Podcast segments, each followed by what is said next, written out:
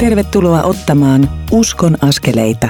Kuuntelet parhaillaan Rakka Radio Dayn ohjelmavirtaa ja juuri alkavaa Uskon askeleita ohjelmaa. Minä olen Mikko Matikainen, opetus- ja koulutusreissuja kaipaava pastori ja tämän Uskon askeleita ohjelmasarjan toimittaja. Näiden ohjelmien tekemisen mahdollistavat sen kustantajat Kristityt yhdessä ry ja Kansanraamattuseura. Lisätietoja niistä löydät osoitteista kry.fi ja kansanraamattuseura.fi. Olen koonnut tämän noin tunnin kestävän Uskon askeleita ohjelman jakson kolmeen osuuteen.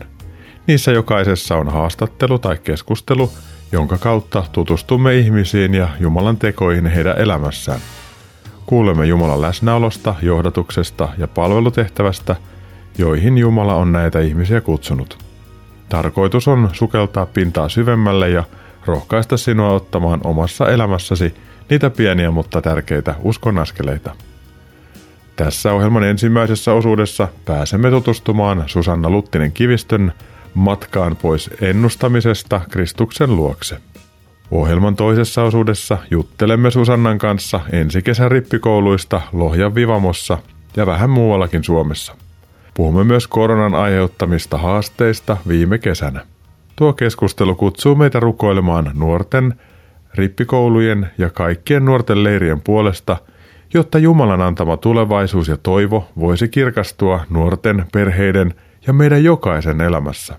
Ohjelman kolmannessa osuudessa keskustelen Eeva Kuparisen kanssa siitä, miten Herran siunaus on tullut vahvaksi osaksi hänen elämäänsä ja työtään.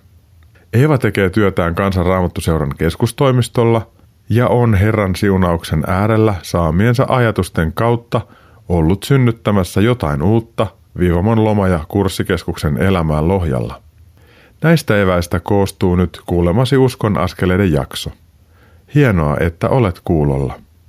Viime viikolla kuulimme viisikielinen laulukirjan synnystä Heini Kataja Kantolan ja kouluttajamme Kristiina Nordmanin käymässä keskustelussa – Pienestä ajatuksesta ja uskollisuudesta sen äärellä syntyi muutaman vuoden lepovaiheen jälkeen työryhmä, joka kokosi sinikantiseksi synnytetyn laulukirjan nimeltään Viisikielinen. Tuossa viime viikon ohjelmassa kävin kaksi mielenkiintoista keskustelua myös Virpi Nymannin ja Tuula Haksu Hakkaraisen kanssa tuon laulukirjan merkityksestä heille. Kuulimme myös kahden laulun taustoista Haksun kertomana – Nämä upeat työtoverini kertoivat viisikielisen merkityksestä itselleen ja saamastaan palautteesta, kun ovat sen lauluja esittäneet tai laulaneet. Korona-aikana lauluja on laulettu myös netin kautta ja Jumala on niiden kautta lohduttanut myös ihmisiä. Mikäli haluat kuulla tuon edellisen jakson tai joitakin muita Uskon askeleiden podcasteja, niin löydät ne osoitteesta radiodei.fi kautta ohjelmat kautta uskon-askeleita. Nyt pääsemme kuulemaan Susanna Luttinen Kivistön kanssa käymääni keskustelua. Uskon askeleita. Susanna Luttinen Kivistö, sydämellisesti tervetuloa Uskon askeleita ohjelmaan. Yes, kiitti. Sä teet työtä kanssa Raamattuseurassa ja mun työkaveri ja sulla on tämä kasvatuksen kenttä vastuualueena. Miltä tuntuu johtaa kasvatuksen tiimiä, joka on niin monialainen? No mahtavalta ja haastavalta välillä. Siis tyypit on aivan mahtavia ja ne tekee aivan mahtavaa työtä. Ja sitten ehkä se monialaisuus tekee siihen niin kuin johtamiseen ja samoin se etäisyys, että vaikutetaan ympäri Suomea, niin, niin kuin omat haasteensa, että miten olla läsnä esimiehenä. Avaisitko se kuulijalle, että millaisia tiimejä sulla siellä on? Meillä on nukketeatteri Sananjalka, joka kiertää ympäri Suomea pitämässä esityksiä kouluissa ja seurakunnissa ja sitten opiskelijatyötä meillä tehdään Jyväskylässä, Turussa ja Helsingissä. Siellä on opiskelijailtoja ja erinäköisiä tapahtumia ja tavoittavia juttuja. Ja sitten meillä on vielä nuorisotyön tiimi. Helsingissä tehdään paikallista nuorisotyötä ja sitten kierretään myös seurakuntia ja Vivamossa on ripareita ja leirejä. Sulla on aika mielenkiintoinen tarina siitä, että miten sä oot kohdannut Jeesuksen, niin mä haluaisin käydä sitä hiukan sun kanssa läpi, että millainen on sun lapsuuden koti, missä oot lähtenyt liikkeelle? No varmaan aika semmoinen peruskoti, että en ole tullut mistään silleen uskovasta perheestä. Ei ole käyty kirkossa, mummi on joskus vienyt kauneimpiin joululauluihin ja näin, mutta iltarukous on kyllä ollut. Ja miten siitä suski meni eteenpäin, että sä kävit kouluja ja jossain vaiheessa nämä Jumalan kysymykset ja Jeesus-kysymykset alkoi sua askarruttaa? Joo, tai aluksi askarrutti ihan muut henkiset kysymykset, että mua jotenkin kiinnosti semmoinen henkinen puoli, niin mä ensin kiinnostuin niin kuin tämmöisistä erinäköisistä ennustamisista, kädestä ennustamisesta ja ylipäänsä ennustuksista meidän suvussa. On siihen jonkun verran kiinnostusta ja aloin eka tutkia sitä. Sitten mulla oli viidennellä luokalla musiikin opettaja, joka luki oppitunnin lopuksi Niki Krutsin Juoksepoika juokse kirjaa ja se alkoi kiinnostaa mua. Ei niinkään se Nikin uskoon tulo, koska siitä tuli ihan nössö sen jälkeen mun mielestä. Mutta mua kiinnosti se elämä ennen kuin se tuli uskoon. Ja sitten mä kirjastosta lainasin yhden kirjan, missä sanottiin, että se kertoo hänen lapsuudestaan ja noita vanhemmistaan. Ja mä ajattelin, että tämä on todellista kamaa. Ja luin sit sitä ja sitä kautta se hengellinen todellisuus ja Jumala tulikin yllättäen aika lähelle. No mikä siinä tavallaan puhutteli siinä Nikin ennen uskoontulo ajassa ja tästä tavallaan noituuspuolesta? No mä ajattelin, että mä olisin saanut siitä jotenkin lisää siihen mun omaan ennustamismielenkiintooni kypsänä 11-vuotiaana. Mutta sitten siitä että kävi jotenkin kauhean vahvasti selville se, että, että Jumala on ja että ei ole semmoista välimaastoa, että, että joko me ollaan Jumalan puolella tai me ollaan Jumalaa vastaan. Ja mä tajusin, että mä oon Jumalaa vastaan ja mä halusin tehdä sille asialle jotakin kun sä tajusit, että sä oot Jumalaa vastaan ja halusit tehdä asialle jotakin, niin mikä oli tavallaan seuraava askel tai sanotaanko ensimmäinen uskon askel Jumalan suuntaan? No, mä rupesin käymään kauppaa Jumalan kanssa. Tätä on vähän vaikea selittää, tämä on vähän hassu tarina, mutta mulla oli kauhean tärkeät ne ennustamisjutut, vaikka ne samalla ahdisti mua. Se maailmankuva siellä takana oli aika ahdistava. Niin sitten mä vähän niin kuin kävin Jumalan kanssa diiliä, että jos mä luovun jostain niistä jutuista, niin sitten Jumala voi vähän niin kuin tulla siihen paikalle. Ja jotenkin mä aina ymmärsin, että vastaus näihin mun neuvotteluihin oli ei. Ja tuntui siltä, että Jumala oli jotenkin kauhean ankara tai tylsä tyyppi. Mutta se oli se meidän ensimmäinen kommunikaatio. Eli Jumala sanoi ei sun hyville kompromissi, tai sun mielestä hyville kompromissiehdotuksille. No miten tämä tilanne sitten eteni, kun neuvottelukompromissin osalta ei oikein onnistunut Jumalan kanssa? Sitten itse asiassa tuli semmoinen uni, jonka mä näin, joka oli kauhean vahva kokemus. No mä voin lyhyesti avata sen. Mä kuulin semmoisen hautausmaan ohi ja sieltä lähti semmoinen mustan puhuva porukka mun perääni ja mä tajusin, että ne yrittää saada mut kiinni. Mä itse juoksin karkuun. Siinä oli erinäköisiä välivaiheita ja sitten loppuviimeksi mä päädyin pulkkaan, jolla mä yritin saada itseäni eteenpäin ja lumet suli alta ja mä olin tasamaalla ja mä yritin niin käsilläni raapia itteeni eteenpäin, en pystynyt nousemaan siitä pulkasta ylös ja tajusin, että mä en tästä itse pääse mihinkään. Se mustan puhuva porukka mun takana saavuttaa mua. Ja sitten mä näin Helsingin tuomiokirkon siellä mun edessä tosi valkoisena. Ja mä tajusin, että mun pitää päästä tonne, että mä oon turvassa.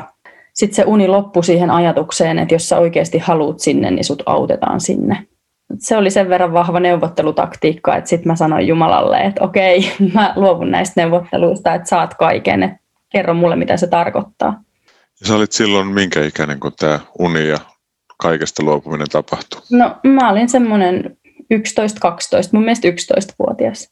Ja sitten sä olit tehnyt ratkaisun ja menit riparille sitten 15-vuotiaana vai tapahtuiko siinä välissä jotakin? No joo, mä joudun aika aika paljon opettelee sitä, että mitä on olla kristitty. Mä en jotenkin ihan heti yhdistänyt tätä koko Suomen seurakuntasysteemiä ja muita tähän näihin uskon asioihin. Mä aloitin lukea raamattua. Mä aloin sen sieltä alusta ja luin sen loppuun ja tein merkintöjä ja jotenkin motivaatio oli kova.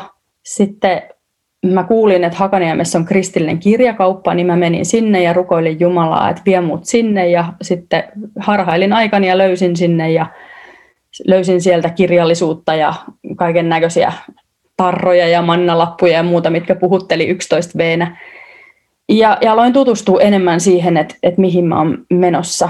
Mä kävin pyhäkoulussa kokeilemassa lähiseurakunnassa, olin vähän ylikasvanut sinne. Ja sitten mä menin raamattupiiriin huomatakseni, että muut oli noin seitsemänkymppisiä – mutta itse sinnittelin siellä Johanneksen evankeliumin raamattupiirissä kyllä jonkun aikaa niiden 70 kanssa, että etin niin kuin aika lailla paikkaani. että mikä se voisi olla, että en ihan löytänyt sitä. Ja sinnittelit sinne rippikouluikään. Missä sä kävit rippikoulu? Mä kävin Israelissa, Suomen karmeliyhdistyksen. Millainen kokemus se oli?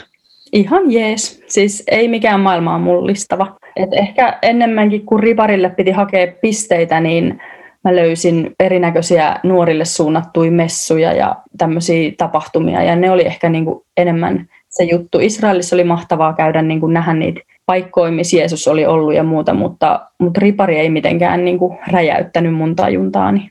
Miten sun matka kulki riparista eteenpäin? Että jos ajatellaan, että sulle tuli jossain vaiheessa hengellisen työn kutsumus, koska sä oot siinä, missä sä nyt oot. Mä olin yhä kiinnostunut. Itse asiassa 16-vuotiaana mä menin Kräsän kansanraamatusseuran yhdelle nuorten leirille. Mä olin käynyt vähän eri paikoissa nuorten tapahtumissa. Ja sieltä löysin sitten loppuviimeksi pienen mutkan kautta semmoisen oman nuorten yhteisön, jossa kasvaa sitten lukioaikana mua kiinnosti monet, mua kiinnosti psykologia, mua kiinnosti kirjoittaminen ja äidinkieli ja sitten uskonto ja mietin, että mihin lähen ja koin jotenkin vahvasti kutsuu siihen, että, että olisi mielenkiintoista oppi vielä lisää ja Jumalasta ja halusin siksi lähteä sitten lukea teologiaa. Oli semmoinen epämääräinen kutsu, että se ei ollut vielä mitenkään tosi tarkka, että nyt papiksi, vaan, vaan että haluaisin itse saada myös lisää ja ymmärtää enemmän aika jännä juttu, mutta aika monella se menee sillä tavalla, että tavallaan ottaa askeleen tiettyyn suuntaan, kun on semmoinen vähän epävarma olo, ja kun lähtee kulkeen sitä polkua, niin se tavallaan niin kuin aukeaa askel askeleelta, ja näin sitten kävi sullekin, että opiskelit teologiaa ja tulit kansanraamattuseuraan töihin jossain vaiheessa. Joo, olin gradua tekemässä ja olin ollut kesätöissä ja tietysti nyt nuorena tunsin sitä nuorisotyön puolta ja olin tehnyt jonkun sijaisuuspätkän myös tuossa opiskelujen ohessa ja sitten mulle itse asiassa soitettiin, että haluaisinko mä tulla töihin. Ja sitten sanoin, että joo, muistan vieläkin, oltiin Ahvenanmaalla ja tuleva mieheni oli kuumeessa siinä mökissä ja mietittiin, että miten päästään täältä pois, niin sitten tuli tämmöinen puhelu, että haluaisitko meille töihin. Se oli aika hyvä, koska ei tarvinnut hakea töitä, että tavallaan puhelimella kutsuttiin töihin. Susanna Luttinen Kivistö, sydämellinen kiitos siitä, mitä sä oot jakanut ja kiitos siitä työstä, mitä sä teet Jumalan valtakunnan hyväksi ja kansanraamattuseuran nuorisotyössä, koska sehän on se sun tavallaan pää tontti ja ripareiden valmistelu ja järjestely. Me palataan näihin ripariasioihin toisessa haastattelussa, mutta nyt mä haluaisin pyytää, että johdatatko Susanna rukoukseen sellaisen ihmisen puolesta, joka etsii ja pohtii ja puntaroi tai sitten vertailee omaa elämäänsä ja luulee, että sen pitäisi olla tietynlainen, että se kelpaa Jumalalle. Rakas Jumala, kiitos siitä, että sä tunnet meistä ihan jokaisen meidän sisintä myöten. Isä, näet meidän pohdinnat. Näet sen, että missä siinä omassa polussa kukin meistä tällä hetkellä menee. Herra, kutsu sun omalla tavallas, johdata, anna niitä kohtia, mitkä todistaa siitä, että sä oot ja sä oot elävä ja sä vaikutat anna jotenkin rauha siitä, että, että me riitetään Jeesuksen ristin tähden sinulle. Ja vedä meitä lähemmäs itseäsi. Kiitos siitä, että sä näet ihan jokaisen meistä, joka etsii ja kyselee, kuka sä oot ja mitä sä tahdot ja sä haluat rakastaa ja tuoda sun lähelle. Amen. Jeesus, mä haluan kiittää siitä, että sä et käy kauppaa, vaan että sä haluat antaa sen parhaan, mitä sulla vaan voi ihmiselle olla ja haluat vapauttaa ihmisen niistä asioista, jotka ei sitä parasta edistä. Herra, sulla on hyvä tahto kutsua meidät yhteyteen mahdollisimman nuorena ja johdattaa meidän koko elämää, mutta kiitos myös siitä, että oot hellittämätön rakkaus, joka kutsut uudelleen ja uudelleen lähellesi tavalla ja toisella. Herra, auta meitä katsomaan sinuun ja sun rakkauteen ja oloutumaan siihen ja iloitsemaan niistä ihmisistä, joiden kanssa saadaan kasvaa, mutta elämää heidän kanssaan niin, että siinä ei ole kateutta tai katkeruutta. Varjelle Herra meitä vahingosta ja vaaroista ja johdata meitä yhä syvemmälle sun kirkkauteen ja merkitykselliseen elämään. Ja Jeesus meitä ihan jokaista siunaamaan. Sun pyhässä kallissa nimessä ja parantavassa ja pelastavassa sovintoveressä. Aamen. Susanna Luttinen Kivistö, sydämellinen kiitos tästä hetkestä. Kiitos. Tämän Susanna Luttinen Kivistön kanssa käymämme keskustelun jälkeen kappaleen alku ja loppu ylistyslevyn solistien esittämänä. Sen jälkeen pääsemme kuulemaan tämän Uskon askeleita ohjelman toista osuutta, jossa puhun Susanna Luttinen Kivistön kanssa rippikouluista, koronan varjoista ja jo näkyvästä toivosta monessakin mielessä. Pysy siis kanavalla.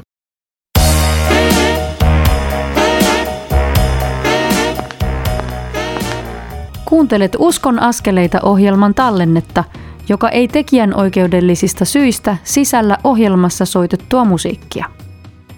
Nyt siirrymme ohjelman toisen osuuden pariin. Kuuntelet Uskon askeleita ohjelmaa, jonka tuottavat Kristityt yhdessä ry ja Kansanraamattu seura. Lisätietoa löydät osoitteista kry.fi ja kansanraamattuseura.fi. Tervetuloa Uskon askeleita ohjelman toisen osuuden pariin näillä rakkailla Radio Dayn armon aaloilla. Minä olen Mikko Matikainen, kesää jo odottava reissupastori ja tämän ohjelman toimittaja. Hetki sitten kuulimme Susanna Luttinen Kivistön kertovan noin 12-vuotiaana näkemästään unesta, johon päättyi hänen kaupankäyntinsä Jumalan kanssa ja elämä Jeesuksen seuraajana alkoi. Vähitellen aukeni myös kutsumus, joka on johdattanut hänet tekemään työtä kansanraamattuseuran kasvatuksen tiimin vetäjänä. Elämme sellaista aikaa, joka on muuttanut maailmaamme ja elämäämme todella paljon. Korona on pakottanut koululaisia, opiskelijoita, työyhteisöjä ja meitä kaikkia opiskelemaan, tekemään työtä ja jakamaan elämäämme etäyhteyksien kautta, kun lähietäisyydet ovat olleet rajoitetut.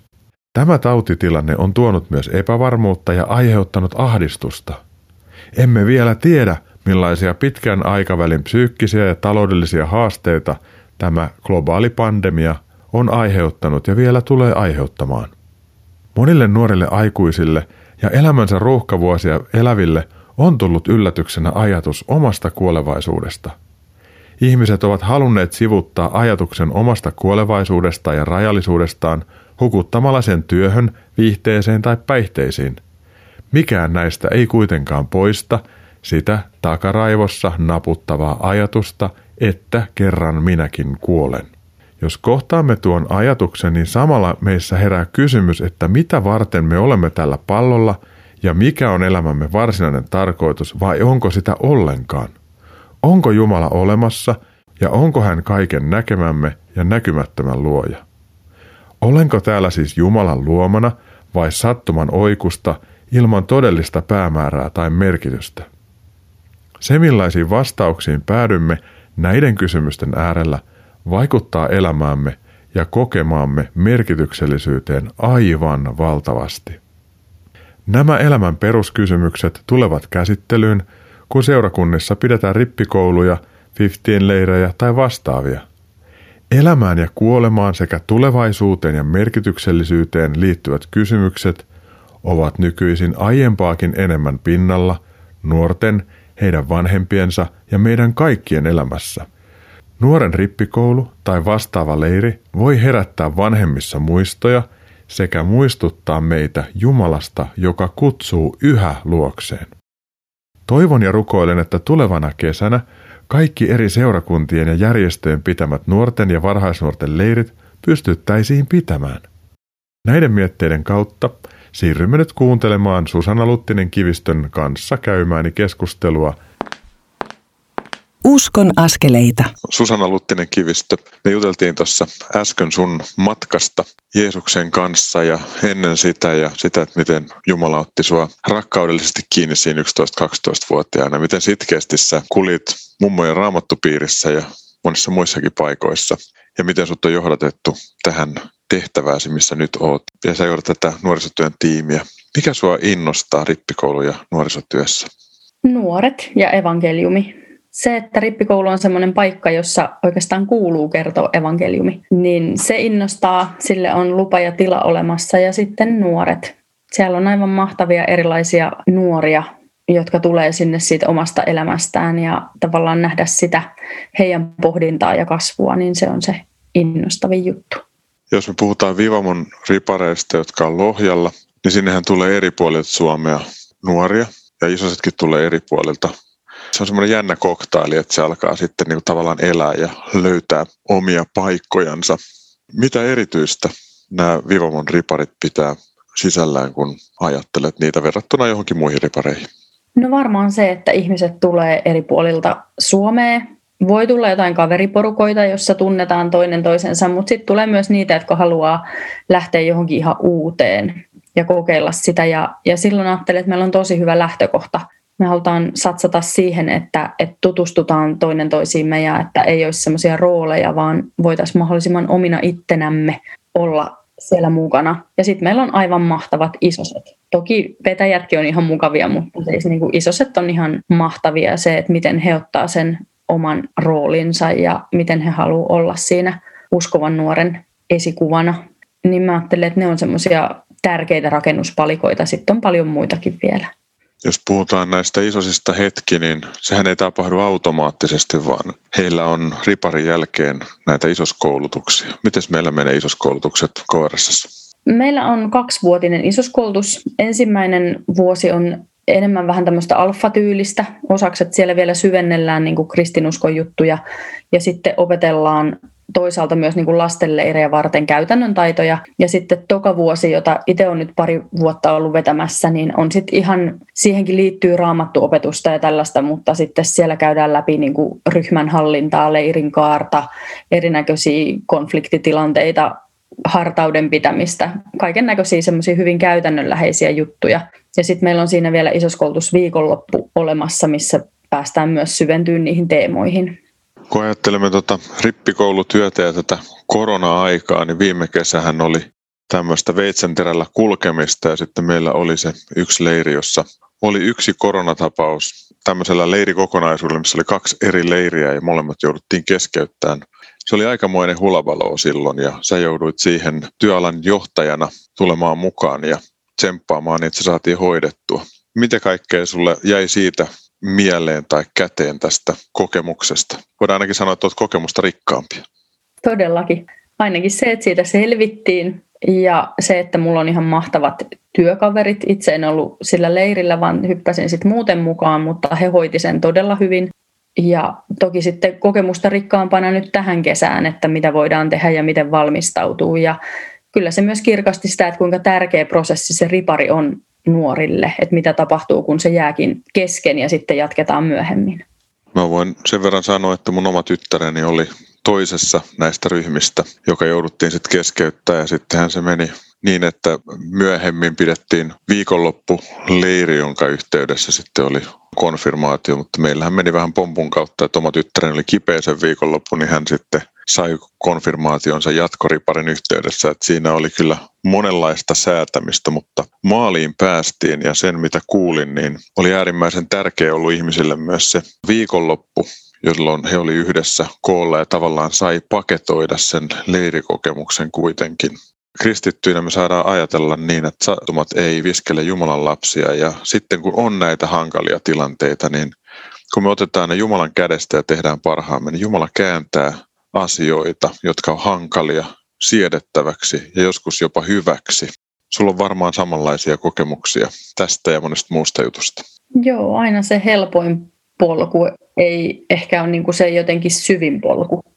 Kenellekään en toivo mitään hankaluuksia, en ripareille enkä muualle, mutta, mutta sitten kun niitä tulee, niin joskus se opettaa paljon myös Jumalasta ja luottamuksesta ja voi antaa semmoista syvyyttä elämään. Ei aina, mutta monesti. On myös sanottu se, että ihminen kasvaa kaikista eniten silloin, kun sillä on vaikeaa tai se on haastettuna tai se on omalla epämukavuusalueella. Että omassa elämässä on nähnyt sen, että silloin kun on vaikeita haastavia aikoja, niin sen kivun keskellä kuitenkin Jumala on, vaikka olisi aikamoisessa pimeydessä. Haluaisin rohkaista kuulijaa myös siihen, että silloin kun omassa elämässä on taakkoja, niin sen keskellä, vaikka ei näkisi Jumalan valoa, niin kääntyy Jumalan puoleen ja luottaa siihen, että hän pitää meistä huolen. Millaisia asioita tänä tulevana kesänä on tulossa, kun ripari porukat valmistautuu ja nämä leirinvetoryhmät ja isoset, isosryhmät alkaa olla kasassa? No toivon mukaan mahtavia leirejä. Aika lailla ollaan kädet valkoisina rukoiltu, että, että kaikki voisi tapahtua, että, että tilanne olisi sellainen, että pystyttäisiin leirit pitää ja taustahulapalo on ollut hullumpi kuin Stokkan hullut päivät, että, että on suunnitelmat valmiina ja on tehty leireistä mahdollisimman koronaturvallisia, mutta sitten kaiken tämän jälkeen niin se, että, että päästäisiin taas keskittyä siihen evankeliumiin. Ja ehkä oma rukoukseni on myös se, että kun tämä vuosi on ollut haastava monelle nuorelle, niin että toi ripari voisi olla myös semmoinen hengähdyspaikka ja sitten semmoinen paikka, missä oikeasti kokisi ja näkisi yhteyttä ja Jumalan rakkautta ja mitä se voisi olla, että se kirkastuisi nyt tätä taustaa vasten, mitä me on tässä eletty. Monethan koululaiset on joutunut yläkoulussa elämään sitä etäkoulujaksoa. Se on ollut kova vanhemmille, se on ollut kova oppilaille ja se on ollut kova myös opettajille. Että jotenkin toivoisin ja rukoilisin, että tämä kesä voisi olla myös palauttava kesä. Että ihmiset palautuisi fyysisesti, mutta myös saisi semmoisen henkisen palautumisen, että alkaisi palata se luottamus elämään ja siihen, että se kantaa ja semmoinen fiilis, että me selvittiin tästä. Ja sitten tavallaan ajatus, että Jumalan armon avulla selvitään kaikesta muustakin. Että sen takia toi ripari on mun mielestä niin tosi tärkeä. Millaisia asioita sä haluaisit sanoa nuorille ja heidän vanhemmilleen liittyen tähän tulevaan kesään ja ripareihin? Käy se riparin sitten missä tahansa.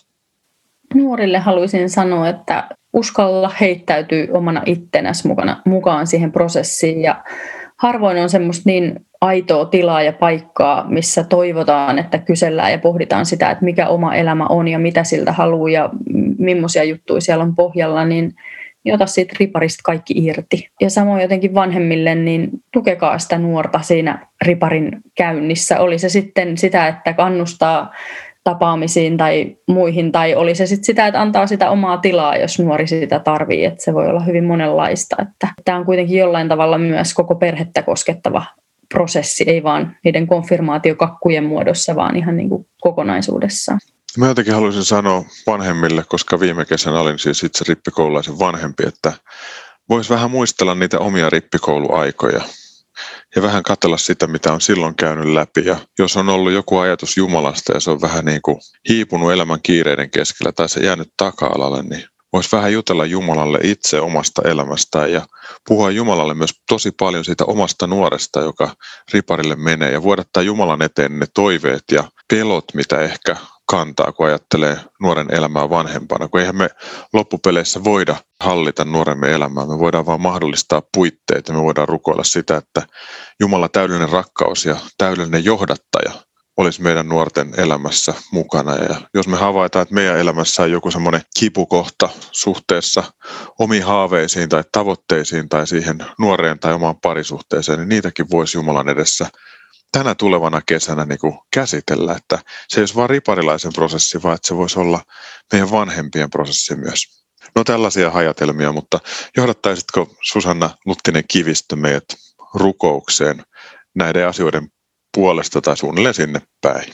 Rakas Jeesus, kiitos ihan jokaisesta ripari-ikäisestä nuoresta, ole siunamassa kesän riparit ihan joka puolella Suomea. Anna sun rakkauden tulla siellä todeksi ja näkyväksi ja semmoisen yhteyden muodostuu.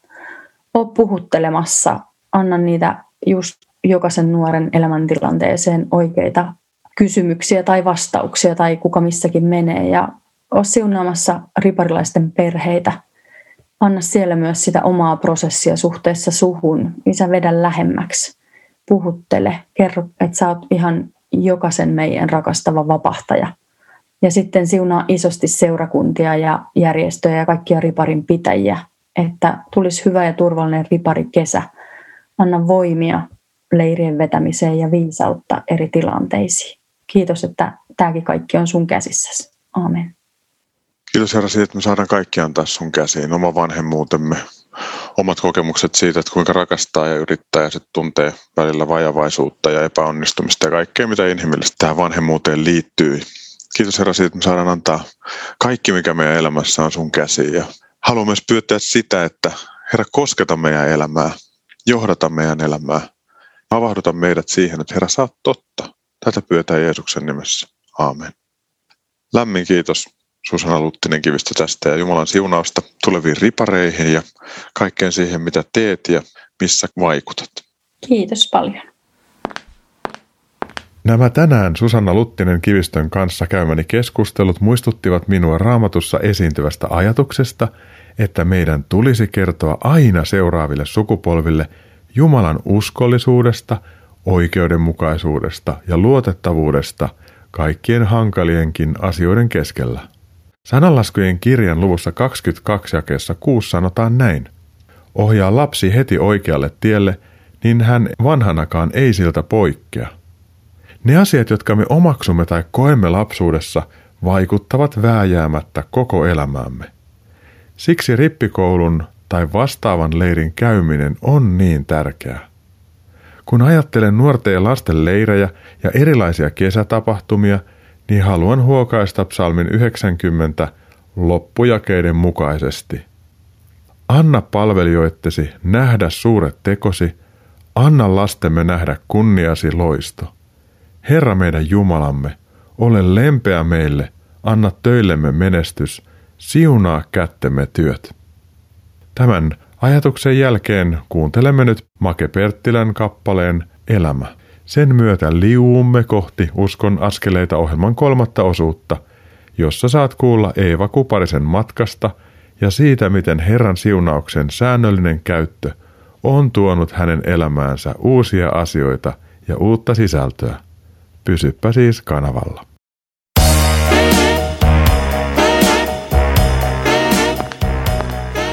Kuuntelet Uskon askeleita ohjelman tallennetta, joka ei tekijän oikeudellisista syistä sisällä ohjelmassa soitettua musiikkia. Nyt siirrymme ohjelman kolmannen osuuden pariin. Kuuntelet Uskon askeleita ohjelmaa, jonka tuottavat Kristityt yhdessä ry ja Kansanraamattu seura. Lisätietoa löydät osoitteista kry.fi ja kansanraamattuseura.fi. On mukavaa, että saamme olla yhdessä näillä rakkailla radiodein taajuuksilla ja aloittaa tämän kertaisen Uskon askeleita ohjelman kolmannen eli viimeisen osuuden. Minä olen Mikko Matikainen, kesää ja hengähdystaukoa koko ajan enemmän kaipaava reissupastori ja tämän Uskon askeleita ohjelmasarjan toimittaja. Tässä ohjelmassa olemme saaneet tutustua Susanna Luttinen Kivistöön, joka oli 11-12-vuotiaana – kiinnostunut ennustamisesta ja päätyi käymään kauppaa Jumalan kanssa. Susanan ehdottamaa diiliä ei syntynyt, mutta Jumala antoi unen, joka vei Jeesuksen luokse ja merkitykselliseen elämäntapaan. Puhuimme myös rippikoulujen ja vastaavien merkityksestä nuorille ja heidän vanhemmilleen. Kutsunkin sinua rukousrintamaan tämän vuoden rippikoulujen ja vastaavien sekä niihin osallistuvien puolesta. Olen surrut sitä, että suvuissamme on nuoria, joiden rippikoulu on typistäytynyt etäyhteyksin pidetyiksi opintokokonaisuuksiksi ja tapaamisiksi. Näin kohtaamiset ja elämän jakaminen ovat vääjäämättä jääneet vajaammaksi kuin normaalisti. Siksi rukoilen, että Jumalan rakkauden henki synnyttäisi näissä nuorissa janoa elämän merkityksellisyyteen ja johtaisi heitä ja heidän perheitään Jeesuksen luokse.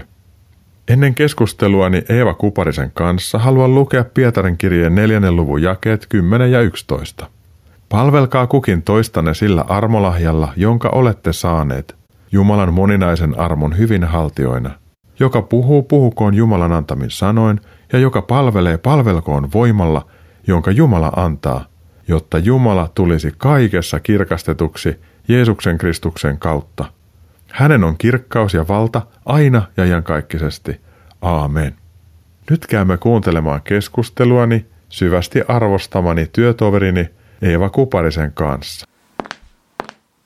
Uskon askeleita. Eeva Kuparinen, tervetuloa Uskon askeleita ohjelmaan. Kiitos. Eeva, sä oot mun työtoverini Kansan Raamattuseurassa ja sä oot hyvin tärkeä ihminen, kun sä oot keskustoimistolla töissä. Mitä sun työnkuvaan kuuluu? Mä olen täällä asiakaspalvelusihteerinä ja enimmäkseen lähettäjäpiiriasioita ja sitten myöskin kaikkia muuta, mitä kansanraamatta seuravaihteeseen soitetaan, niin mitä ihmeellisimpiä asioita kysytään, niin saa olla kohtaamassa niitä ihmisiä. Millaisista taustoista sä oot lähtöisin? Minä olen Kainuusta, Kuhmosta kotoisin ja Mä olen semmoisesta pienviljelytilalta kotoisin. Vanhemmat on ollut maanviljelijöitä ja meitä oli neljä lasta. Mä olin kolmas tyttö ja sitten mun jälkeen sitten syntyi vielä yksi poika.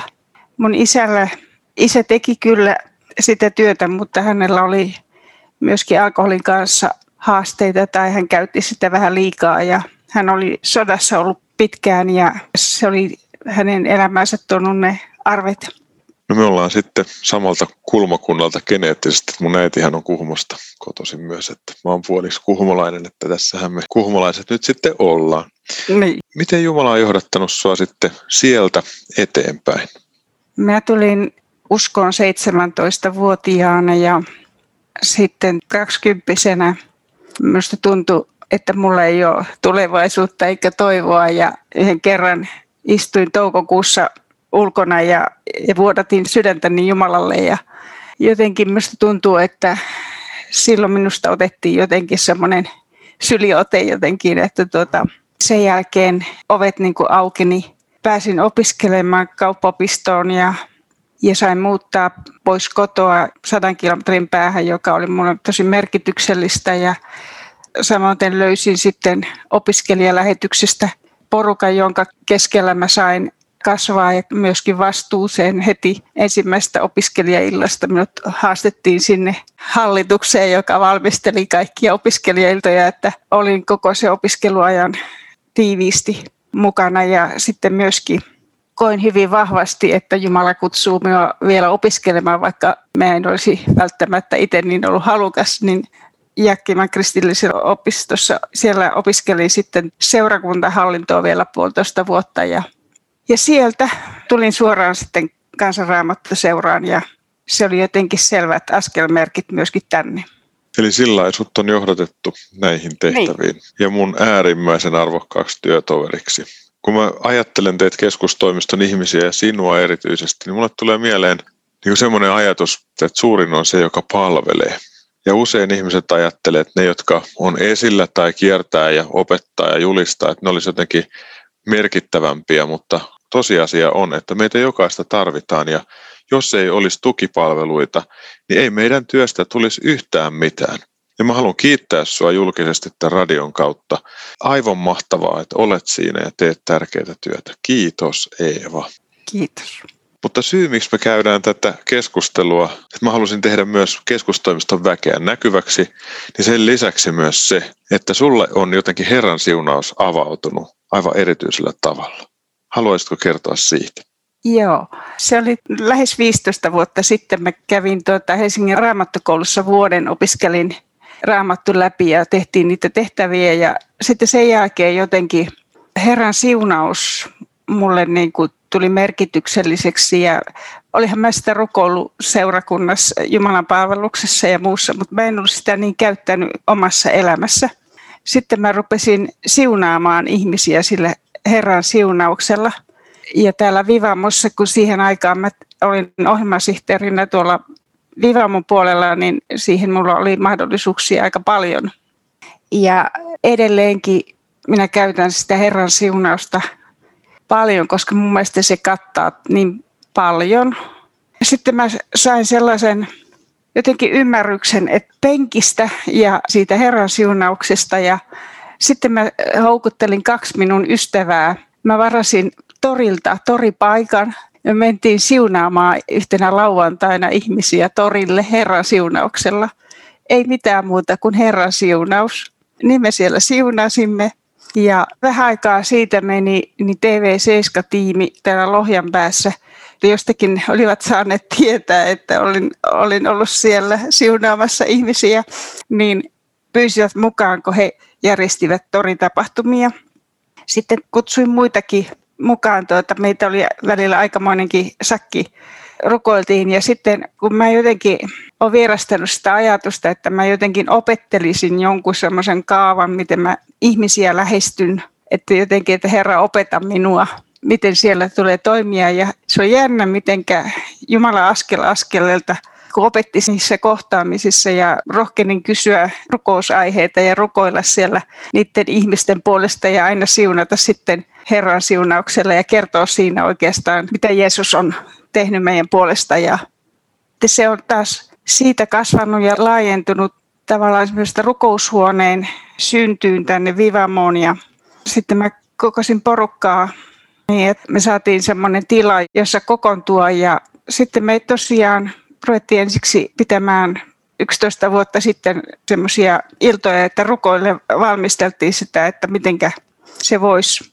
Ei ollut oikein käsitystä, että mitä se oikeastaan voisi olla. Ja niin meillä sitten ruvettiin säännöllisesti kokoontumaan ja rukoilemaan ja sitten me pidettiin siinä rukoushuoneella sitten, kun se lopulta syntyi, oli välillä oli semmoista rukousvartioita ja yhdessä oltiin ja meillä oli tosi kiva yhdessä rukoilla ja sitten sitä sakkia oli jo sillä tavalla, että se ei oikein halunnut jakaantua niin kuin mä olisin halunnut jo jakaa sitä niin kuin pienimpiin ryhmiin, mutta sitten me lopulta siirryttiin kirkkoon pitämään rukousiltoja ja nyt pandemian aikana emme ole pitäneet rukousiltoja, mutta pari viikon välein pidettiin niitä rukousiltoja ja kohta ruvetaan taas pitämään, kun sallii nämä muut olosuhteet. Että jotenkin se siunaus, mä koen sen niin kuin, se on mulle jotenkin tosi syvä kokemus ja yksistään se, että jos joku kirjoittaa johonkin viestin loppuun, vaan että siunaavat terveisit ja muuten, niin minusta tuntuu, että mä koen sen niin kuin tosi vahvana, että siunaus on jotenkin sillä tavalla läpässyt minut, että ja kun puhutaan Herran siunauksesta, niin siellähän on hebrean kielessä se sana shalom, jolla tarkoitetaan kokonaisvaltaista hyvinvointia ja tasapainoisuutta. Sitä, että elämän perustarpeet tulee täyttyneeksi, että meillä on hyvät suhteet Jumalan kanssa, että ne on tasapainossa, me tiedämme saaneemme anteeksi, tiedämme, että me olemme hänen rakkautensa ympäröimiä ja että meillä on hyvät suhteet lähimmäisiin. Ja sitten me myös oloudumme siihen, keitä me olemme ja tajuamme, että Jumala on tehnyt meistä ihmeen ja elämä sinänsä on jo valtava siunauksen lahja ja siunauksen lähde, jota me saadaan ammentaa myös toisille. Eeva Kuparinen, sydämellinen kiitos tästä hetkestä ja siitä, mitä sä teet ja mitä sä oot. Musta on aivan mahtavaa tietää se, että sinä oot siellä keskustoimistolla tekemässä käytännön asioita ja siunaamassa ja siunaukseksi. Kiitos siitä. Kiitos. Johdattaisitko meidät rukoukseen?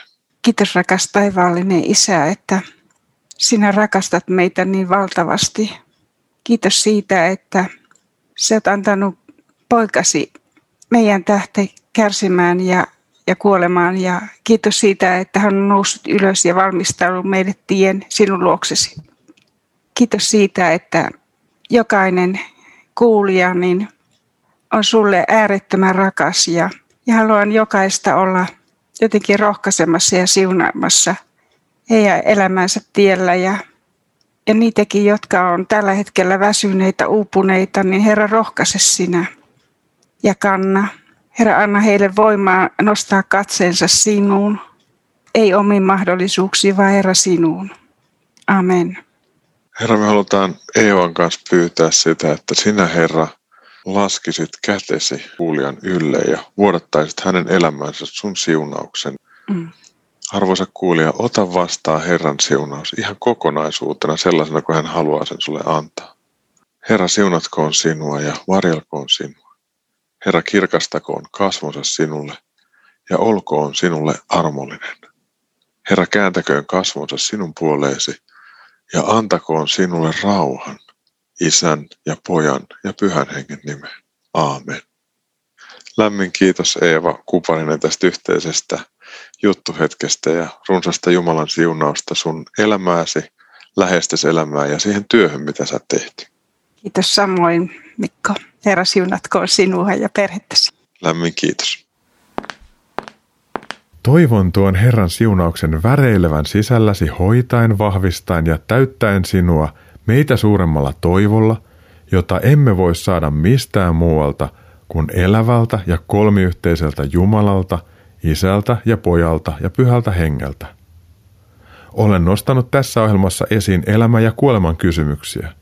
Niihin liittyen luen roomalaiskirjeen 14. luvun jakeet 8 ja 9. Jos elämme, elämme Herran omina, ja jos kuolemme, kuolemme Herran omina. Elämmepä siis tai kuolemme, me kuulumme Herralle. Juuri sitä vartenhan Kristus kuoli ja heräsi elämään, että hän olisi niin kuolleiden kuin elävienkin Herra. Tämä Jumalan sanan kohta laittaa omalla kohdallani elämän asiat oikeaan perspektiiviin ja oikeille paikoille ja tuo rauhaa. Minä olen Herran Jeesuksen lunastama ja oma aina – tämän maailman näkökulmasta elävänä tai kuolleena, mutta aina ikuisesti elävänä, koska kuulun Herralle. Tästä ajatuksesta siirryn antamaan muutaman hajatelman tai virikkeen tähän viikkoon. 1. Rukoile lähelläsi elävien ja kulkiessasi näkemiesi nuorten ja varhaisnuorten puolesta. Pyydä heille pyhän kosketusta, että he saisivat kokea pyhän ja rakastavan Jumalan Jeesuksessa Kristuksessa. 2. Liity rukousrintamaan tämän vuoden rippikoulujen ja vastaavien sekä lastenleirien puolesta, jotta valmistelut sujuisivat, leirit saataisiin pidetyksi ja jo pidetyt kokonaisuudet olisivat siunaukseksi. 3. Käytä Herran siunausta, kun ajattelet asioita tai elämääsi. Kun et tiedä, miten rukoilisit, niin pyydä Jumalan apua ja suojaa Herran siunauksen sanoin. Käytä myös Isä meidän rukousta. 4.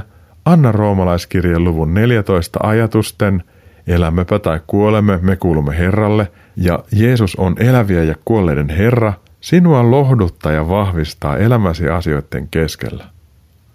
Ohjelman jälkeen laitan nämä mainitsemani virikkeet uskon askeleita Facebook-seinälle. Viime viikolla minulle kävi ajatuskatko ja laitoinkin virikkeet näkyviin vasta keskiviikkona. Pahoittelut tästä.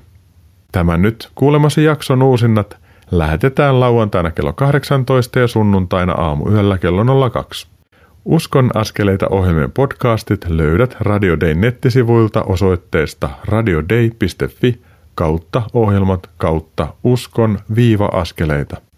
Minä Mikko Matikainen toivotan sinulle siunattuja uskon askeleita ja hyviä hetkiä ylösnouseen ja taivaaseen astuneen Herramme seurassa. Kiitos, että olet kuulolla. Ensi viikon maanantaina kello 21.40 lähetetään seuraava Uskon askeleita ohjelmasarjan jakso. Tervetuloa myös silloin viipyilemään näillä rakkailla radioiden taajuuksilla. Ohjelman lopuksi soitan pyhinvaeltajan laulun hiljaisuuden messun kuoron esittämänä. Sen myötä pyydän sinulle Jumalan siunausta ja kannustan kulkemaan Jeesuksen kanssa. Siis ensi viikkoon. Moi moi!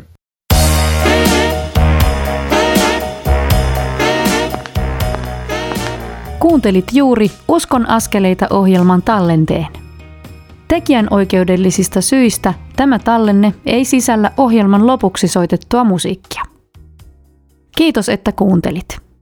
Siunattua päivää ja hyviä uskon askeleita.